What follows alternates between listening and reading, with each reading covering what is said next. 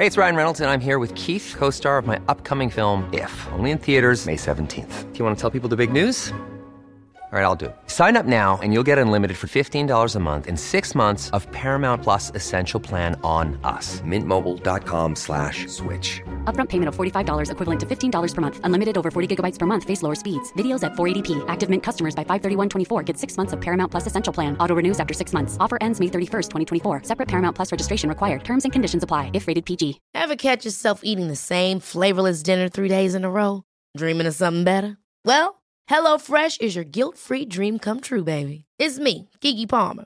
Let's wake up those taste buds with hot, juicy pecan-crusted chicken or garlic butter shrimp scampi. Mm. Hello Fresh. Stop dreaming of all the delicious possibilities and dig in at HelloFresh.com. Let's get this dinner party started.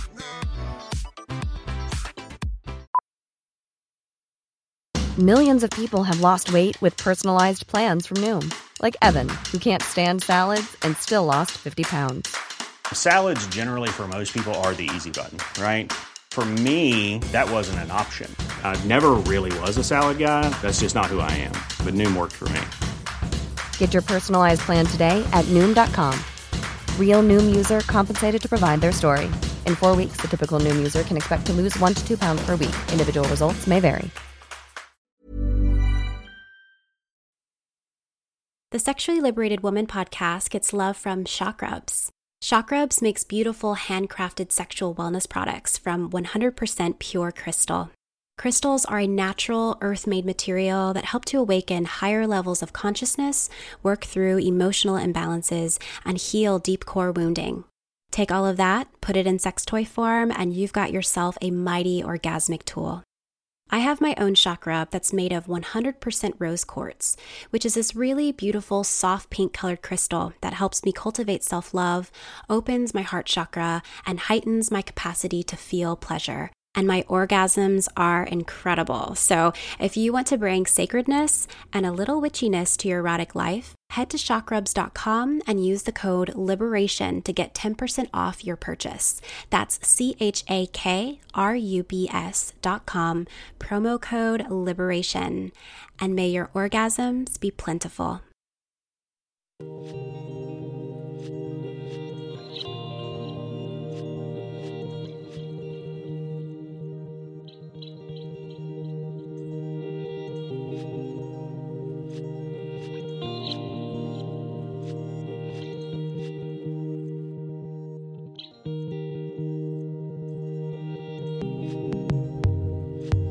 Everyone. Welcome to the Sexually Liberated Woman podcast. I'm Ev'Yan Whitney, and before we get into today's episode, I just wanted to say thank you to everyone who sent over love and prayers and solidarity after hearing my last episode. The last few weeks were so intense, but I'm feeling much, much better these days. And I know it has a lot to do with the support and encouragement I've been getting from my community. So, from the bottom of my heart, thank you. Okay, I'm really excited to bring you today's episode because I'm introducing a new series that I'll be sharing with you periodically. It's called Sex with Friends, and it's going to feature super chill and light sex talks that I have with some of my in real life faves. We're going to be talking about their sexual origin stories, their current erotic identities. We're going to be reminiscing about their awkwardness and obliviousness about sex. And we're also going to be laughing a lot. That's actually one of the main reasons I loved this upcoming conversation with my friend Ida. We laughed so much that my cheeks were burning, which, after a really hard month, was much needed. So, about my friend Ida, whose preferred pronouns are they, them, by the way. I met Ida a year ago at Lesbian Summer Camp, also known as A Camp. They and I were in a cabin together called the Beehive, and we bonded quickly over shared sex positivity, polyamory, and some killer dance moves. Ida has been a part of my chosen family ever since, and what I love most about Ida is their openness and authenticity. Even though we haven't known each other very long, I feel so comfortable with Ida that I can tell them anything and won't feel weird doing so. And this is, I know, what makes Ida an incredible therapist, which is what she does. So, we chatted about a lot of fun things, like how baby Ida learned about sex within their sort of strict Jehovah's Witness Latina upbringing. We talked about body positivity and Tumblr. And we also talked about Ida's current sexual identity, which includes polymorphous perversions, queerness, and, of course, glitter. Enjoy listening to us dish, and hey, stick around till the end. I have a little surprise for Ida.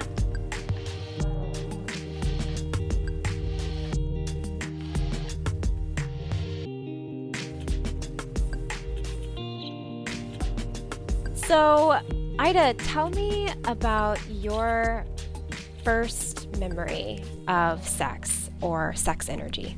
So, the first thing that comes to mind, and this is the thing with a lot of questions that relate to first, I don't know if these were actually the first things. These are just the first things that come to mind. Yeah. Um, one thing that really, really, really stands out to me is um, when I used to watch movies with my parents. There are like two memories. One, when I used to watch movies with my parents and like a sexy scene would come on, they would ask me to close my eyes or leave the room. Mm-hmm. Um, so I remember, you know, knowing that these things were not appropriate for a child of my age. I was just like a little kid.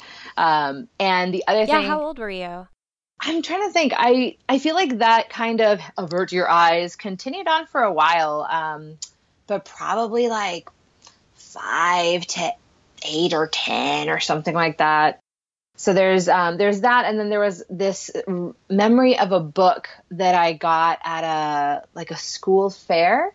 We were doing this thing called Family Day, and if you put in you know dollars to this raffle, you could like draw a little number from a bag, and if you drew a blank number or sort of a blank piece of paper, you would just get like a random little prize. But if you drew a number, um, you would get whatever prize was numbered with that.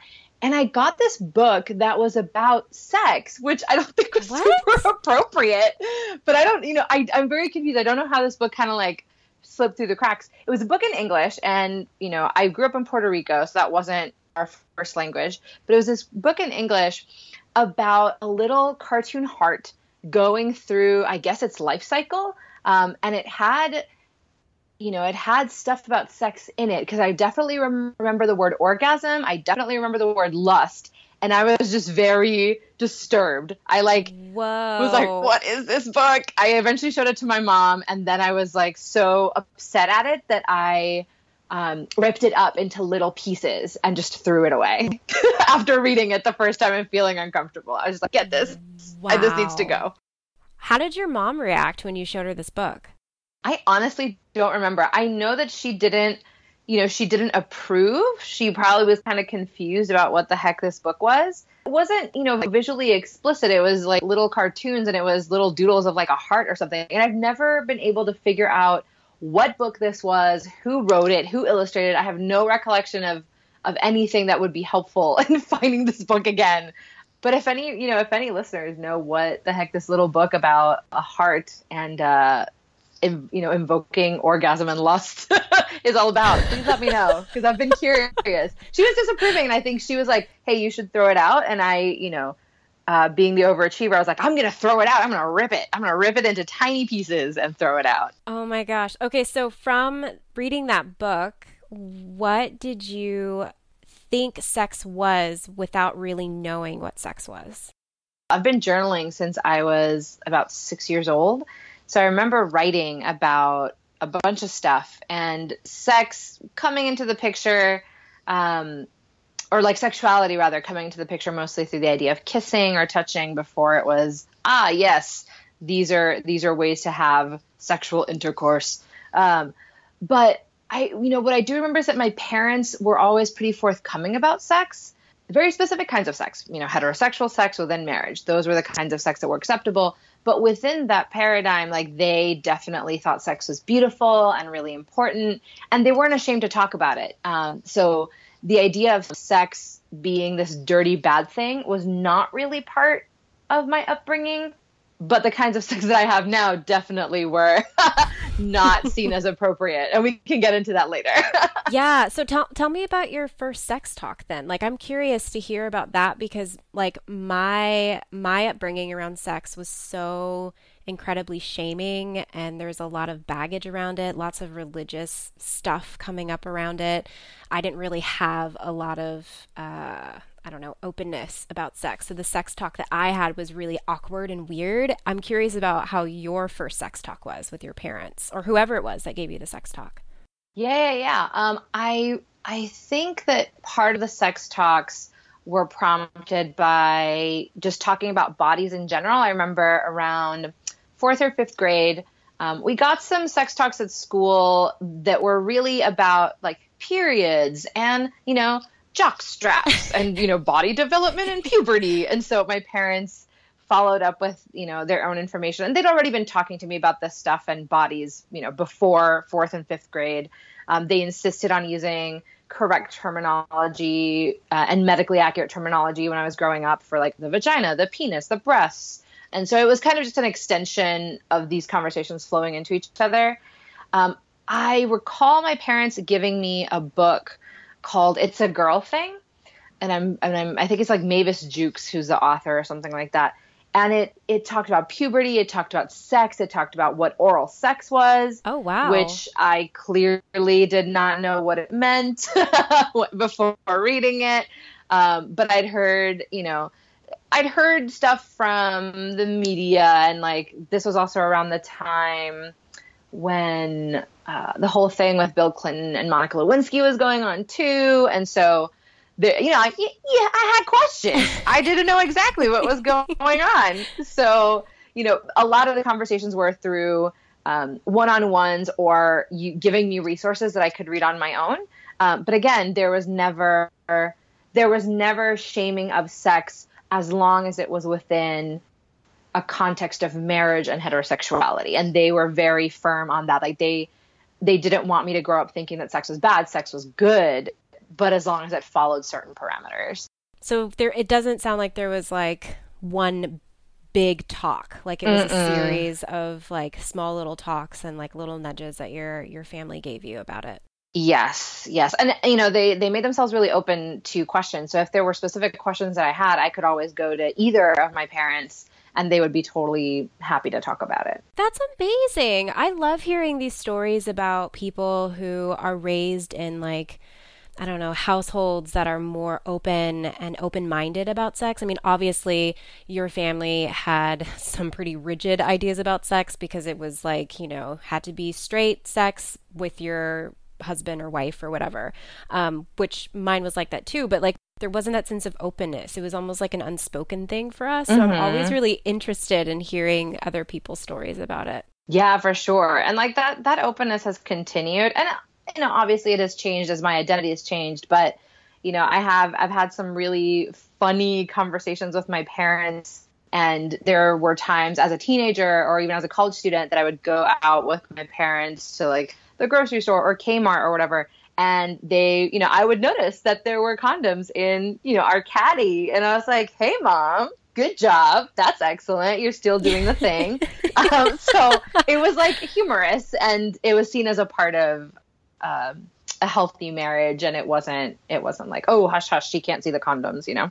That's amazing. That's really amazing. So you you you mentioned your sexual identity. When did you feel like your sexual identity started to form Hmm, I feel like I was in some way sexual or had sexual thoughts from a very young age. When I was little, I would say like seven or eight, honestly.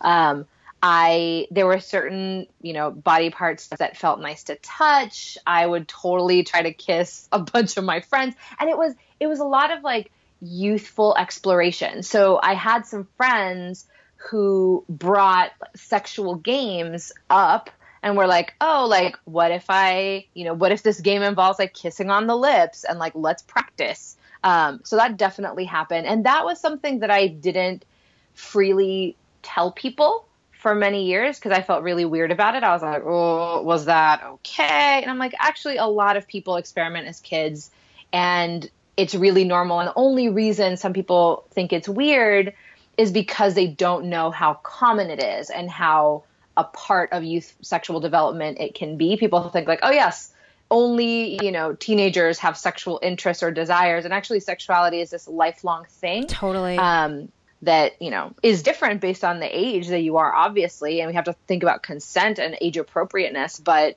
to think that little kids don't find pleasure in you know sometimes touching certain body parts or doing things like that i think is is misguided and uninformed honestly yeah and i mean this idea that we aren't curious I don't know. I just I remember feeling this sense that like it wasn't okay to be curious. It wasn't okay to mm-hmm. like know your body and to like to touch your own body and like and that's why I loved playing games like that like 7 minutes in heaven or like spin the bottle I mean those games were like permission slips for me to be like okay so within this particular safe space like we can explore and we can play and then like after we leave this room or after we stop playing this game like you know it's it's it's done like we can just walk away and also just looking at how culture and media messages and family messages seep in and change that kind of curiosity or how we look at that curiosity. Because again, I'm, I'm thinking of, you know, when I was like seven, eight, nine,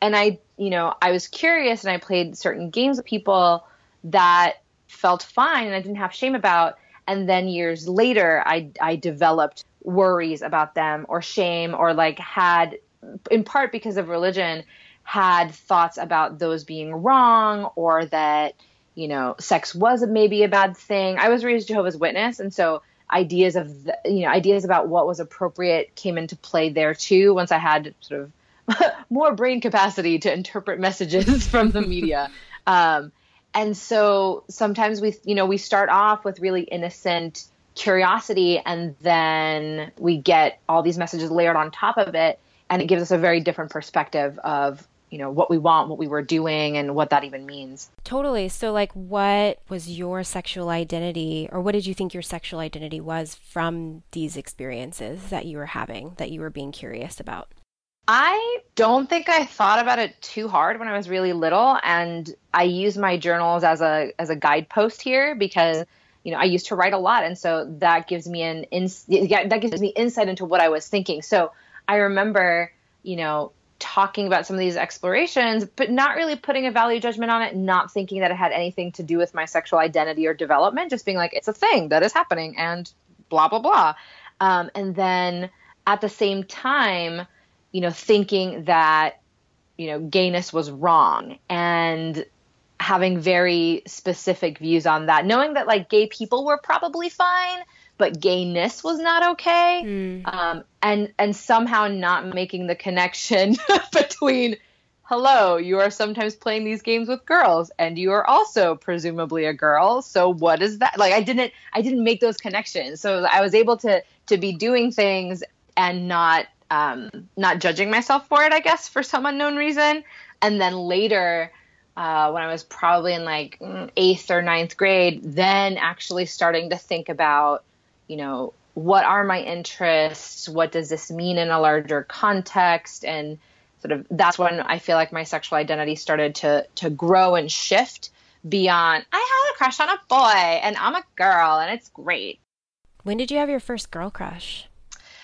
I didn't have my first girl crush until probably 11th grade. And and so I, that depends on how you define it. So I didn't find a girl in person uh, like sexually attractive until 11th grade, but I knew I was interested in girls before then because of discussions with friends and honestly because of porn too. Um, and I didn't have my first like romantic and sexual interest in a in another girl until I was in college. And then I was like, "Oh wow." yes. I was like, I would like to kiss you and also bring you flowers. This is more intense than I expected. Oh my gosh! So like, so you you mentioned that you were raised Jehovah's Witness. Mm-hmm. What kind of beliefs did you grow up believing, understanding about sex and sexuality because of those beliefs? Um, you know, sex within a specific context was cool, and again, married and heterosexual. Masturbation was not. That was not a good thing. Um, Another interesting thing about growing up as a Jehovah's Witness is that there was this book called Young People Ask, and, I, and I'm translating it from Spanish, so maybe it's called something different in English, but it was a book of you know common questions that teens have and the biblical responses to them. So questions about drugs and dating and sex and marriage and all of that. And in the book um, and as well as in the religion you know group dates is what was allowed. Like you you were discouraged heavily discouraged from going on solo dates with people because they could turn into something more and you know staying away from sinning is a goal usually in many religions. Uh, so you know group dates were a way to avoid avoid that. Um, and masturbation was also seen as negative or at least the way that i interpreted the scripture was that it was seen as negative. negative and yeah there was not that much talk about gender roles beyond a pretty narrow view. And that's also where my family was really interesting. Like they have very traditional and conservative views about some things and then other things they're pretty progressive about. So it's this like weird hodgepodge. Um, it's not as easily definable i guess as like yes they are conservative or yes they are liberal. Yeah. So it's kind of it was kind of like a hodgepodge of, of beliefs about all those things in gender and sexuality. And how did you navigate your sexual identity within those pretty strict rules of like only doing group dates and masturbation being wrong. Like, how was that for you? Well, I kept, I did the masturbation thing and just didn't care, apparently. so I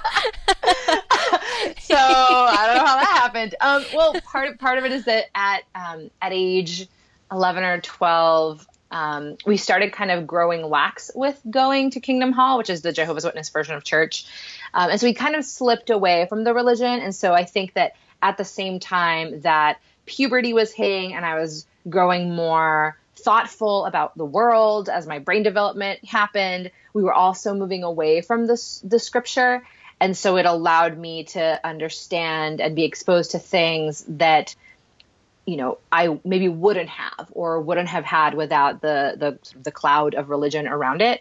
And so that's why I think I was able to navigate it in a different way had, you know, versus if we'd stayed in the church and a lot of it had to do with the internet honestly and me making friends online and being able to have frank discussions about these things. Things that i couldn't do with my friends in person because i went to a very small school that like nursery to 12th grade was about 700 750 students and we all knew each other. And you know it was a very small universe. And so a lot of the discussions that i was able to have that were deeper were happening with people that i had never met in person, and some whom I still am in touch with, actually. Oh, that's awesome. I love that. were you part of like Live Journal? Heck yes. Because I was totally doing that too, like looking on live journal threads about sex and sexuality, because I couldn't have those discussions with my parents and I certainly couldn't have them with my friends because they were just they were just as stupid and and dumb about it as I was. yeah, definitely LiveJournal. Um, I remember uh, DeviantArt was also a place where some oh of that gosh, happened. Yes. oh, you're taking me back. And uh, there is a there is a role playing uh, forum called the White Ferret, which, if any of you know Harry Potter, that's a reference to Harry Potter, Draco Malfoy being turned into a ferret. Uh, that is that I blame slash credit that forum with a lot of the friendships that I made where I was able to talk about sex. To be honest. so what was the weirdest thing you heard about sex from those forums? Oh my god. I I feel like that's also when my sort of goth phase started happening. so like the the like sex doesn't just have to be this fluffy romantic thing. It can have darker overtones. We can think about, you know, not just the narrative of cute little heterosexual couple going to prom. Like there are other stories that we can make. So because there was Harry Potter involved, we also talked about like magic and we also talked about like I don't know, just like uh, things beyond the the, you know, Ameri- like all American apple pie kind of sex, which was really interesting and also really interesting because it was people from around the world. So it wasn't it wasn't just folks from Puerto Rico. It wasn't just folks from the United States. I was making friends with people in Germany, in Australia, in the Netherlands, in Abu Dhabi, in Canada. And so all of us were coming to these conversations with different cultural backgrounds, with different family structures, and yet we were all still really invested in building stories and you know openly talking about these things. So sex wasn't the main thing that we were talking about. You know we were really invested in plot and character development but also but also you know there were there was some sexiness that we talked about there too. And uh, some of the friendships that came out of that became really meaningful deep friendships where we would stay up till really late talking about school and our crushes and like sharing links to songs and you know that's how I got introduced to a bunch of different artists and placebo as a band was really influential. I was like like in the span of a year I went from oh my god, Brian Molko is bisexual and he has orgies to cricket cricket wait maybe i'm into that like in the span of a year or less like a huge shift around eighth grade happened Oh my gosh, I have to say I love hearing about baby Ida. Like this is giving me so much joy. baby Ida was ridiculous. Like I just got a box from my parents of old mementos and I just it's funny to see how much things change and how much they don't. Yeah. Um and it's just it's wild. It's wild. So I just support everyone documenting their life and then looking back and seeing how ridiculous we all were oh and how gosh. we still are probably ridiculous. I have mad respect for you that you're even going through these boxes because I have a giant box of like old stuff, like old journals and stuff like that. And I'm too terrified to go through it because I'm like, I don't know if I want to see all the stupid things that I was saying. And like, I was super boy crazy and it was just yes. really, just lots of unrequited love. And it was just sad. And I mean, especially if there's trauma for folks, that can be really hard. But I also think that it's so full of potential for empathy that that's part of why I look at it. And that's part of why I share some of that too, because you know, looking at where I am now and my understanding of sex and gender and all of that, I'm like, wow, you went from this to that? Like that's that's a lot of shifting, that's a lot of growth. And so whenever I feel like the world is a horrible place full of horrible people, I can I can look at narratives of change and I can look at wow, look at how much growth happened just within myself. I know that this is possible for others and I know that this is possible for the world. So it gives me both hope and also a sense of compassion whenever I deal with someone that has beliefs that don't align with mine and I feel are detrimental to my very existence. I'm like, you know, that I feel like change could happen or let me hold this compassion if I feel like they are trying and maybe you're just not there yet. Because I was also a, a dumb little shit as well. so like I need to not be a jerk all the time, you know. Yeah. That was beautiful and that makes me want to like dig in my closet and pull out my box of horrible journals and read them. and maybe snap them and show them to you. yes, I want to see all of it. I mean, that's also like if we can have, you know, and again, I'm not saying now everyone please go to your live journal and expunge your entire record and like yeah you know do whatever. I'm i'm saying that if if we have safe spaces or people or context where we can share some of this i feel like there's a lot of demystifying that can happen. And there are certain topics that we feel are taboo or are weird because we just don't know how common they are. And by telling our stories we can demystify some of that and be like oh yeah you also did this or you were also curious about this or wow i was not the only like weird 12 year old thinking about whatever whatever lord of the rings sexual scenario you know? Yeah yeah. What were some of the hardships or like challenging moments that you experienced as you were coming into an adult sexual identity? Mm.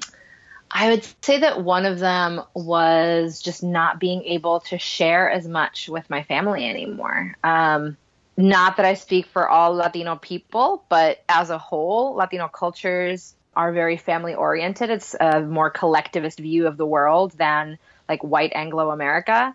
Um, and so, you know, I was very used to telling my mom pretty much everything.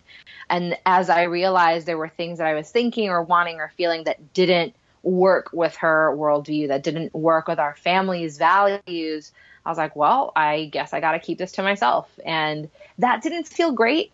And, you know, that is something that we're still working through, like how much we can share and, and weaning my parents off of the expectation of I will share everything with you.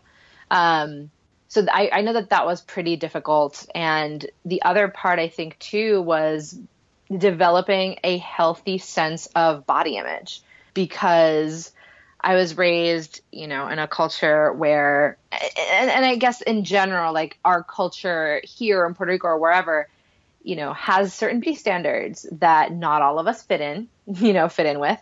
And so as someone who like was always at the very least chubby um, and was really pale where it wasn't, you know, cute to be super pale and, you know, had glasses and whatever, whatever I look back, I'm like, you were fine, Ida, but at the time, like it never really felt fine. And so being able to grow more comfortable with my body and with um, uh, sort of all the things associated with it, I think that was uh, a, a process. And I credit being in college with a lot of the developments in that arena. Um, and specifically, I was in a, in a co-ed fraternity where there were a lot of queer folks. There were a lot of folks who were really chill about nudity. And so being able to be around people where that was normal and that was encouraged and it wasn't weird was really, really amazing. Um, and seeing other people whose bodies looked like mine being happy being naked, I was like, wow, this is this is great. Like I can do it too. I can be part of this. I can also have less shame and less um, worry about my body by just being in this group where that was more of the norm. Yeah. What what kind of things did you do to like help you get more into a sense of body positivity and not just like body positivity but like owning your body and owning the space that you take up with your body sometimes we would have like topless bar nights or like fully naked hangouts um that's so cool there was there was this thing called like a sauna and uh, you know obviously we don't have saunas in college but we would like improvise a sauna. wait, wait, wait. How did you improvise a sauna? so this was totally not within the rules of my college whatsoever. But anyway, um, we uh, would be in a bathroom uh, in the dorm, and we would close the door. We would put towels at the bottom of the door, and we would let the showers and the sinks run with the hottest water possible. Oh my god! And so we would essentially create a sauna in there. That's genius. Probably not the most environmentally friendly, yeah. but but it was a thing. We would just like sit and chat and like sometimes play cards or you know just whatever. Um, in this in this like makeshift sauna. That's hilarious. So that was, you know, that was a big part of it and honestly, um just Tumblr too. Yeah. That like I credit Tumblr with a lot of my more ingrained ability to find different bodies beautiful and different, you know, cultures and races beautiful in a in a society that doesn't value that kind of diversity. Um, because I was able to meaningfully curate a stream of content for myself that was what I wanted it to be and what I aspired to. So instead of, you know, and this is like you can use this for like not the most not the healthiest purposes, but you can also use it to like transform your life. I would, you know, purposefully look at blogs that had a lot of curvy women in them. I would purposefully look for blogs that had a lot more people of color. And by essentially giving myself a diet of different um, images and what I was accustomed to, I was able to transform how I felt about those just by sheer exposure. And I've actually had partners say to me, you know, by following your blog or by following your like sexy Tumblr, because I have like a million Tumblrs at this point, they're like, my interests have changed. Like the the bodies that I find attractive have expanded. Hmm. Like I used to have a pretty narrow idea of what I thought was hot, and that is like that is way bigger now. And it's it's because I've been exposed to it. Because sometimes we just don't know uh, you know what we want or what we like or we have a really narrow perspective and if we if we see the capacity for joy and beauty and movement in other bodies and in other, you know, other ways, that is something that we can grow to to also see and not just be like, well, I guess theoretically other bodies could be beautiful, but I don't see it myself. Yeah. I love Tumblr. Tumblr is so I mean it's it's so good for for so many different things. I mean there's some bad pockets, of course, but like mm-hmm. Tumblr has been like very transformative for me as I step into my own sexual identity as as an adult woman and my my blackness, like owning that and and owning my my queerness. And um, i think it's important that people know that there are places that you can go online specifically tumblr that can give you a glimpse of bodies and sexualities that aren't often seen a lot of the times. Yeah and i think for any person who's in a in an underrepresented group that's also why I think there's so much power yeah. in living as openly as we can or as we feel safe doing. Because, like, again, not everyone can do it, should do it. This is not a directive, but you know, I'm I'm an educator and a speaker and whatever, but I'm also a therapist. And so we were talking about this earlier that the boundaries of what we can share are very fuzzy and it it's very tricky to figure out like what is okay to say what is okay to say publicly how will that impact our work and our clients and all of that in a profession that is essentially built for not sharing anything and is built uh, you know from a very white heterosexual cis blah blah blah blah blah perspective that assumes you're never going to look like your clients and it assumes you don't go to the same bars. It assumes you don't like the same music. And so um, it's it's very difficult to figure out what to share and not to share but i believe very strongly in living as openly as possible just to at the very least show other people that they have options that there's not just one way to be a person not one way to be a queer person not one way to be a non-monogamous person. And building a sense of community through that, or even just, hey, I know this human and this is how they're living their life really radically and openly, and that's really great. Maybe this gives me ideas or exposes me to new lifestyles that I wouldn't have considered otherwise because of where I was or where I grew up. Um, so that's why I'm really invested in, you know, having transparent conversations and like being as authentic as I can and not being like, ah, yes, me who has no insecurities, who has no past, who has no, you know, whatever. Yeah. I mean, you've been through this journey, right, of of figuring out who you are as a sexual person, like figuring out your sexual identity. What is your sexual identity today? like what words and like phrases and colors and I don't know. I imagine your sexual identity includes a lot of glitter. It it you are correct. and I don't know why you I said I imagine correct. that because I know that to be true. We have danced before. I have seen the glitter fall out. So, yes, I know that it incorporates lots of glitter. What else does your sexual identity incorporate?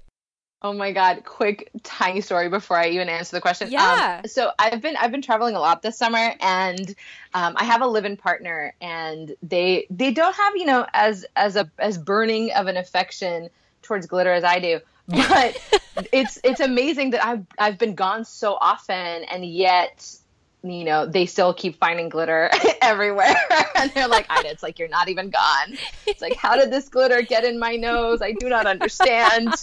I'm like, I don't know, man. I don't know. It's magic. Um, but anyway, so in terms of what words um, and things, I actually on my website, on my about page, I have like a little section with some flags, which is my way of you know, noting some of my identities, but uh, not necessarily using words, which I think is really, you know, kind of interesting. Yeah. Uh, but anyway, so in terms of words that fit and are part of my sexual identity, um, I'm Puerto Rican, and that is not what someone would normally say is like, this is part of my sexual identity, I guess. But for me, being a queer person of color and Latina specifically, like that is important to me. That really informs how I live my life and like who I look for um, as partners and what I look for. I identify as queer. I can use the word bisexual, um, and that still feels authentic. It's not my favorite because queer feels m- more accurate, um, but bisexual also works. Um, I identify as polyamorous. I identify as kinky. Um, in terms of gender, that's been an evolving process. So right now, uh, and actually for the last few years, probably, um, I'm, I'm, trying to think of how how long I've been identifying as genderqueer, but it's been, I'd say like maybe like six years or so, maybe more. Hmm. Um, but that's also been a journey. So other terms that I've more recently come to embrace um, are non-binary. I have mixed feelings about the term trans and if it applies to me or not, and we're still working through that. so that's kind of a more recent term that I'm like grappling with. But those are some kind of those are some of the ones that I think of. And also, I was actually talking to another friend earlier today. There's this really fancy academic term, um, and I'm forgetting who the person who sort of coined it was. Um, but there's this idea of polymorphous perversity. Um, and it's tell me tell me more. um, so it's uh, the the fancy definition is that it's a like general desire that can be um, like gratified in a lot of different ways, and that's like probably the Wikipedia version of it. Um, and so it's this idea that sexuality doesn't have to be a really narrow thing, that you can get sexual gratification outside of traditional structures, that it doesn't have to be, I am only attracted to, you know, heterosexual cisgender men, and that you can find erotic joy in a lot of different places. And so, for example, um, there's a colleague uh, named Zelaika Hepworth Clarke who's doing a lot of this work um, especially around African diasporic um, sexualities. Mm. That's really fascinating. And so she's been working on looking at, you know, what kind of sexual attractions and sexual experiences can we have outside the idea of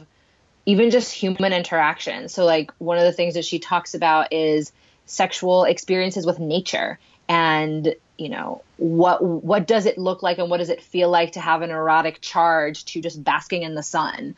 I was recently in the woods of new hampshire and i went to a place called diana's baths and i went under a waterfall and i was like this feels pretty erotic. And uh, this feels great. And there's you know it is not related to another human it's just related to me and my body and how the water flows on me and that like that was really surprising i was like this feels this feels erotic and mm. it's just me and a waterfall. What what does that mean?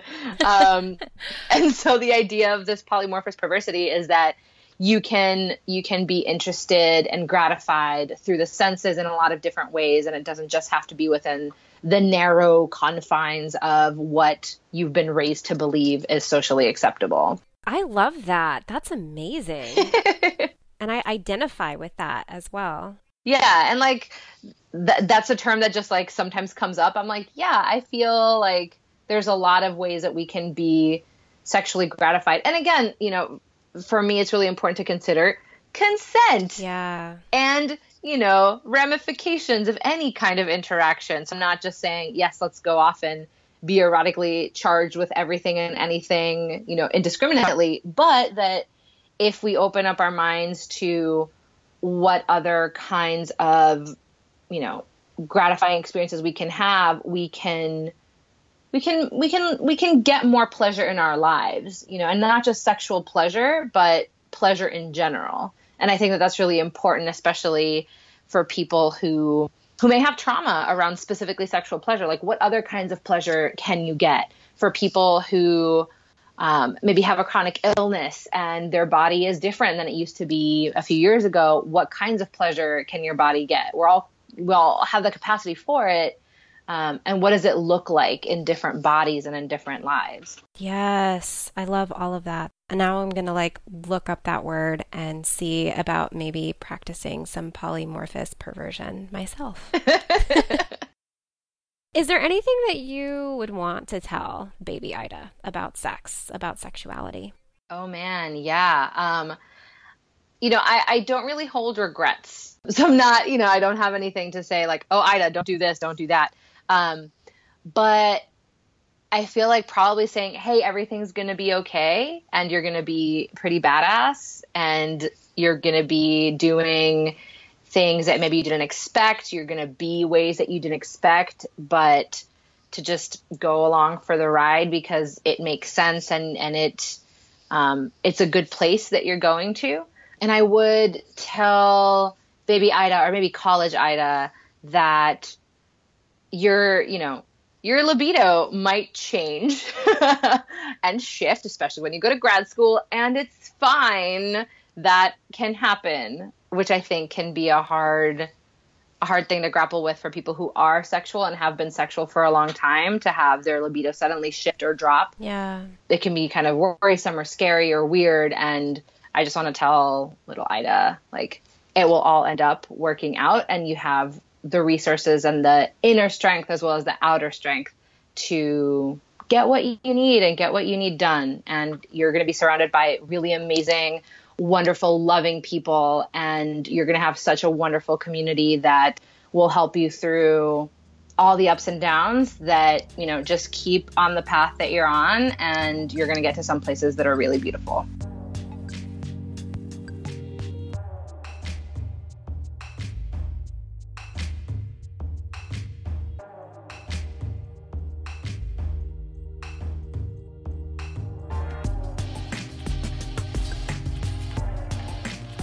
Okay, so before I let you go, I want to ask you a few rapid fire questions. Cool.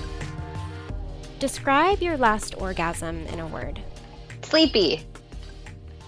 If your sexual energy were an animal, what would it be? Oh my God. Uh, that's a great question. I'm just going to say spotted hyena and we'll see. Maybe a leave. You know what? Hold on. that was so specific. Not a regular hyena, but a spotted one. I love it. You have to elaborate.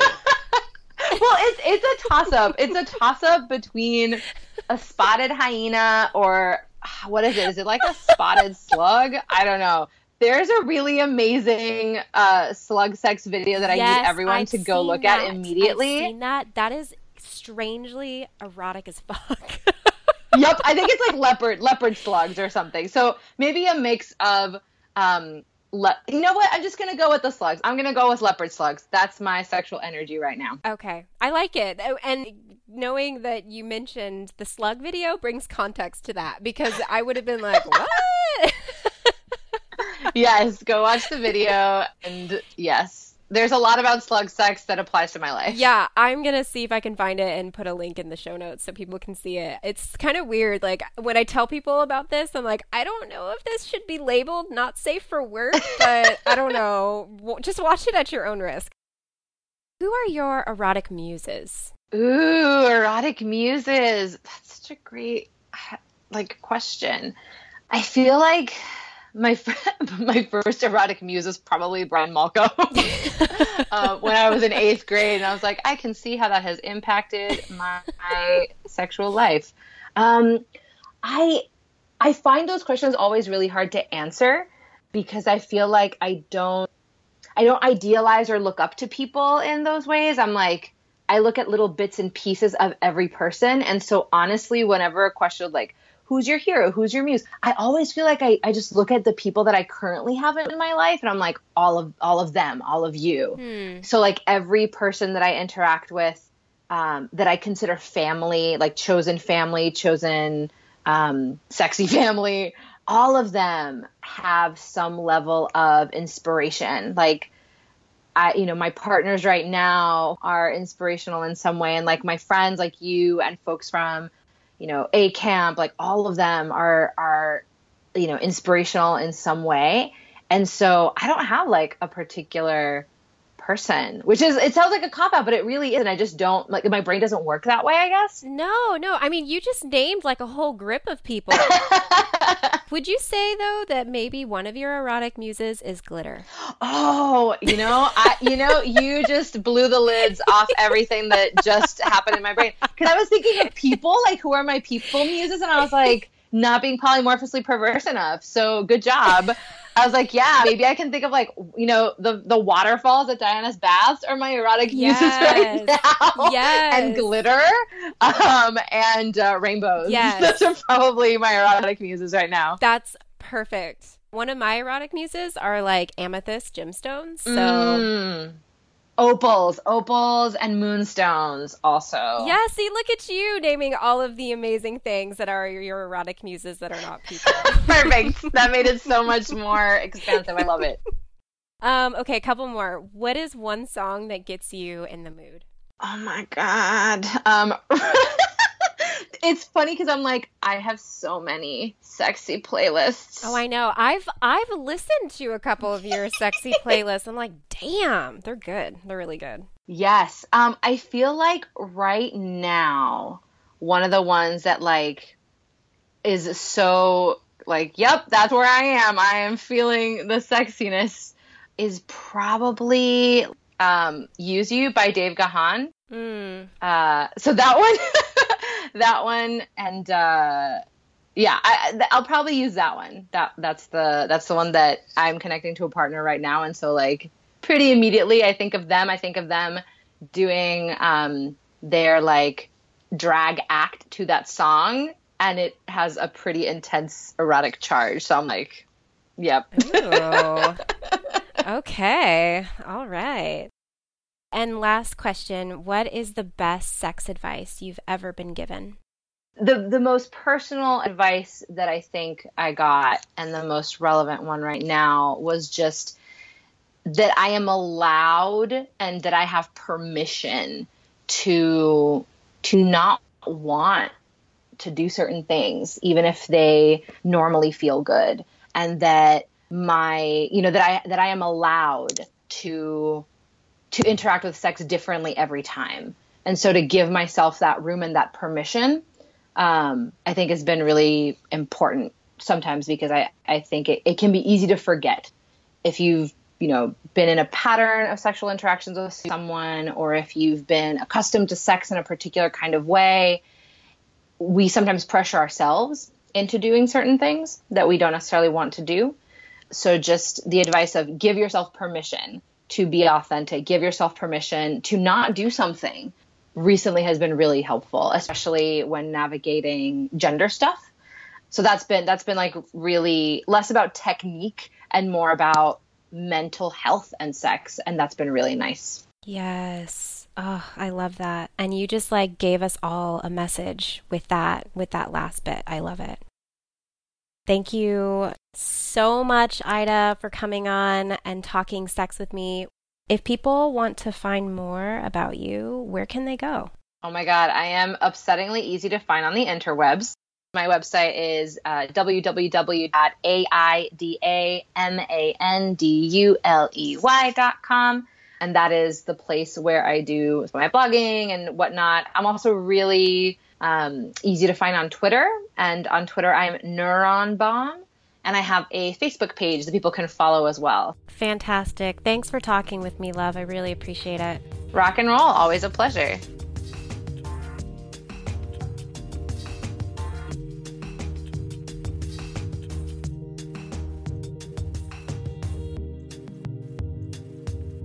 So, remember how in our conversation, Ida was telling me about how they were going through their old journals and how I said I was terrified to do that because I was super boy crazy and dreaded revisiting these stupid, sad memories? And then remember how Ida went on this beautiful spiel about how going through old memories helped them to find compassion and patience for others and remember how my heart started to soften a little bit at the idea of reading old journals. And Ida was like, Yes, I want to see all of it. Well, this is for you, Ida. Oh my gosh. I can't believe I'm about to do this. oh, okay.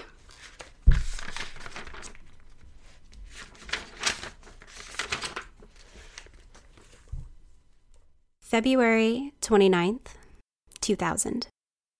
I am mad at my parents tonight. They don't give me freedom to do things. I really like this boy, Tim, and I think he likes me, but my parents won't let me ask him out because they say it's not a woman's job. They also won't let me because I am too young to be thinking about love. But my heart yearns for Tim Burns. I wish I could hold his hand and fall asleep in his arms. But my fantasies will never come true, for my parents don't want me to grow up. They have to realize they can't let me be the same old girl always and be a loner, and I will never stay their baby. I have to let stuff happen so I can learn from it. I talked to my dad about it, and I think he was about to consider, but then I guess he didn't want to let me go so soon. We aren't going to kiss or hold hands, even though that would be something.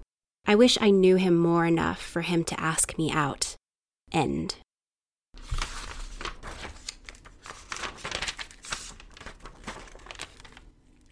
March 15th, 2000.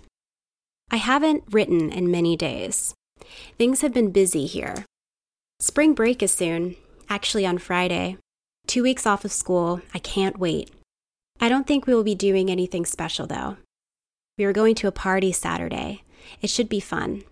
My cousin is turning one years old. It will have a bounce house and everything. I hope cute guys will be there. I haven't seen Tim lately. I miss him. End. March 21st, 2000. Still no sign of Tim. End. March 28th, 2000. My mom said I can get Tim's phone number. I wonder if he'll call me. Probably not. I don't think he likes me like I like him, though. Darn. I was hoping he would, but you never know. I haven't seen him in five Tuesdays. I hope he wasn't scared about the letter I wrote him. Was that a mistake? March 29th, 2000. Oh, you will never guess what. Cameron asked me out. What did I say? Yes, of course. I am so happy. End.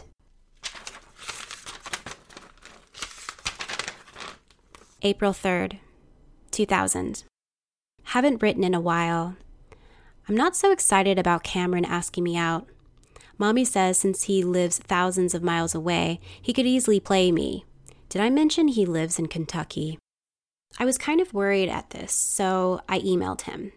He hasn't emailed me since Saturday. Do you think he does like me? I still want to go out with Tim, but I am not so sure with Cam. End. April 19th, 2000. Yay, I got my gel pen working. I am so happy now. I dumped Cam. I had to. I didn't like him and he sounded nerdy on the phone. Now Tim sounds really sexy on the phone. I am in love.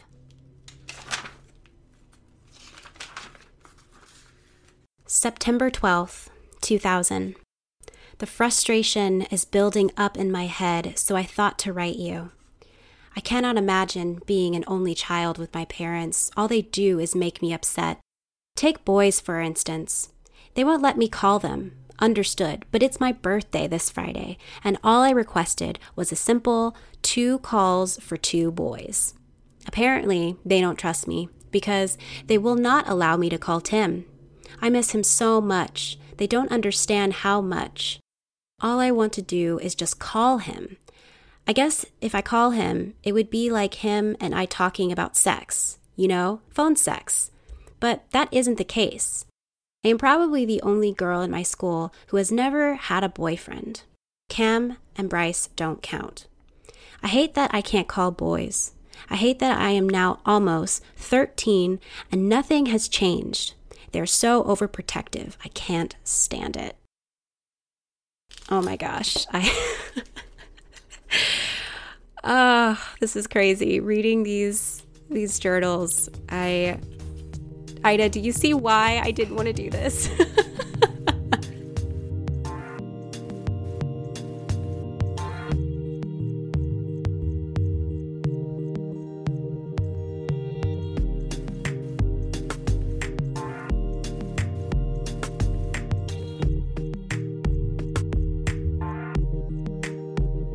Thank you for listening to the Sexually Liberated Woman podcast. I really hope you enjoyed this episode. If you did, share it with a friend, or guess what? You can now leave a review on iTunes. That's right, the Sexually Liberated Woman podcast is finally officially on iTunes, and now you can subscribe so you never miss an episode. Just search Sexually Liberated Woman in iTunes and hit the subscribe button. And if you've been listening for a while and have been loving what you're hearing, I would really appreciate it if you left me a five star review. Leaving reviews helps others find the podcast, but also helps others find sexual liberation, which is a win win, I think. As for me, Ev'Yan, you can find me on my blog, sexloveliberation.com, where I write essays about sex, sensuality, and erotic power. I'm also on Instagram at evyan.whitney. That's E V Y A N, period, W H I T N E Y, where I'm capturing moments of brazen femininity and sexuality throughout the day. And if you want to be a sexually liberated woman, go to sexloveliberation.com slash SLW, and maybe I'll be chatting with you about your journey of erotic empowerment someday. See you in the next episode.